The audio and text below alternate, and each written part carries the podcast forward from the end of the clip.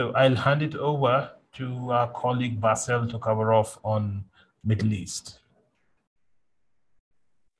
Hello, Bhargav. Hello, everyone. Thank you. Um, in the EMEA region, we had today two assessed events and uh, 24 other developments.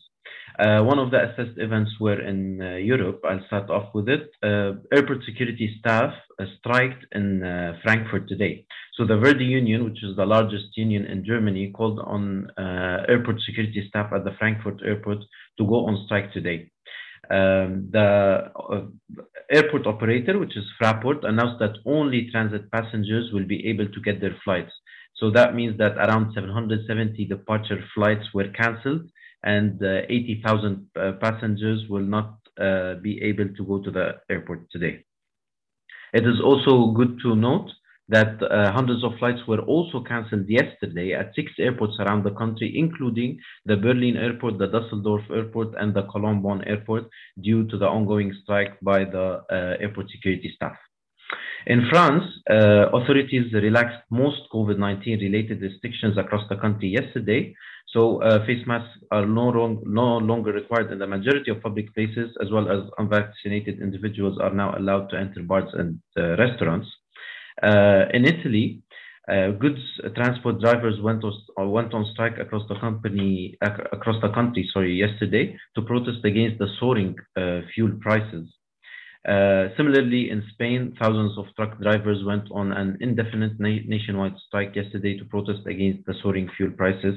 It seems that Europe is uh, drowning in this uh, fuel prices, especially after the war between Ukraine and Russia.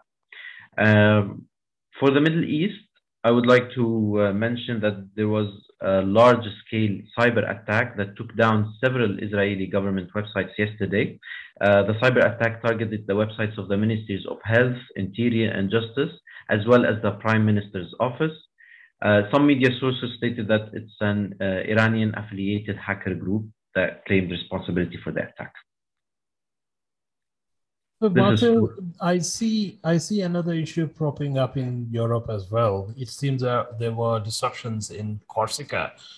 Are they looking for independence from France? Do you see similarities with Catalonia in Spain? Uh, actually, Bhargav, the, the protests have been uh, ongoing for about a week now. Uh, yesterday, at least uh, 67 people, uh, sorry, on Sunday, at least 67 people were injured in clashes between uh, police officers and protesters. Uh, the demonstration or the protest was against the assault of a nationalist figure, which is Yvan Colonna, uh, by a convicted terrorist on March 2. it's good to note that Yvan Colonna, which is considered a nationalist figure in Corsica, um, uh, is uh, convicted of ass assassination of a French politician called Claude Érignac. So actually, it's not that similar uh, how I see it. Uh, it's not that similar to uh, Catalonians um, asking for independence or protesting for independence in Spain. Uh, it's particularly around the assault of this nationalist figure. Right, all right. This is something we need to keep a close watch on.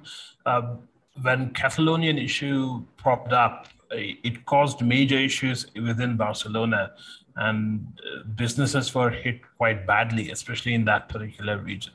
So, with that, I will pass it on to Sitati to cover Africa.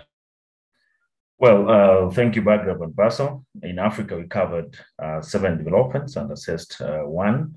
And the development that we assess uh, relates to the uh, yesterday's announcement by uh, airline operators in Nigeria uh, on intending to halt uh, flight operations in three days' time. Uh, the airline operators in Nigeria cited the continued um, shortage of aviation fuel as the primary cause of the expected halt in flight operations. further to this, it's expected that several flights will be disrupted uh, over the next uh, three days.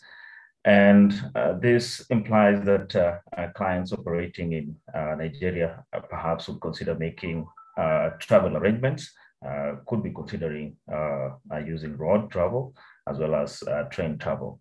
that's all from Africa. back to you, Bhargav. Thank you. Thank you, Sitati with that, we will end today's coverage here. Thank you very much for joining us. Please do reach out if you know if you want to know more about our uh, membership services. We would be happy to uh, explain our services on a call as well. Thank you very much.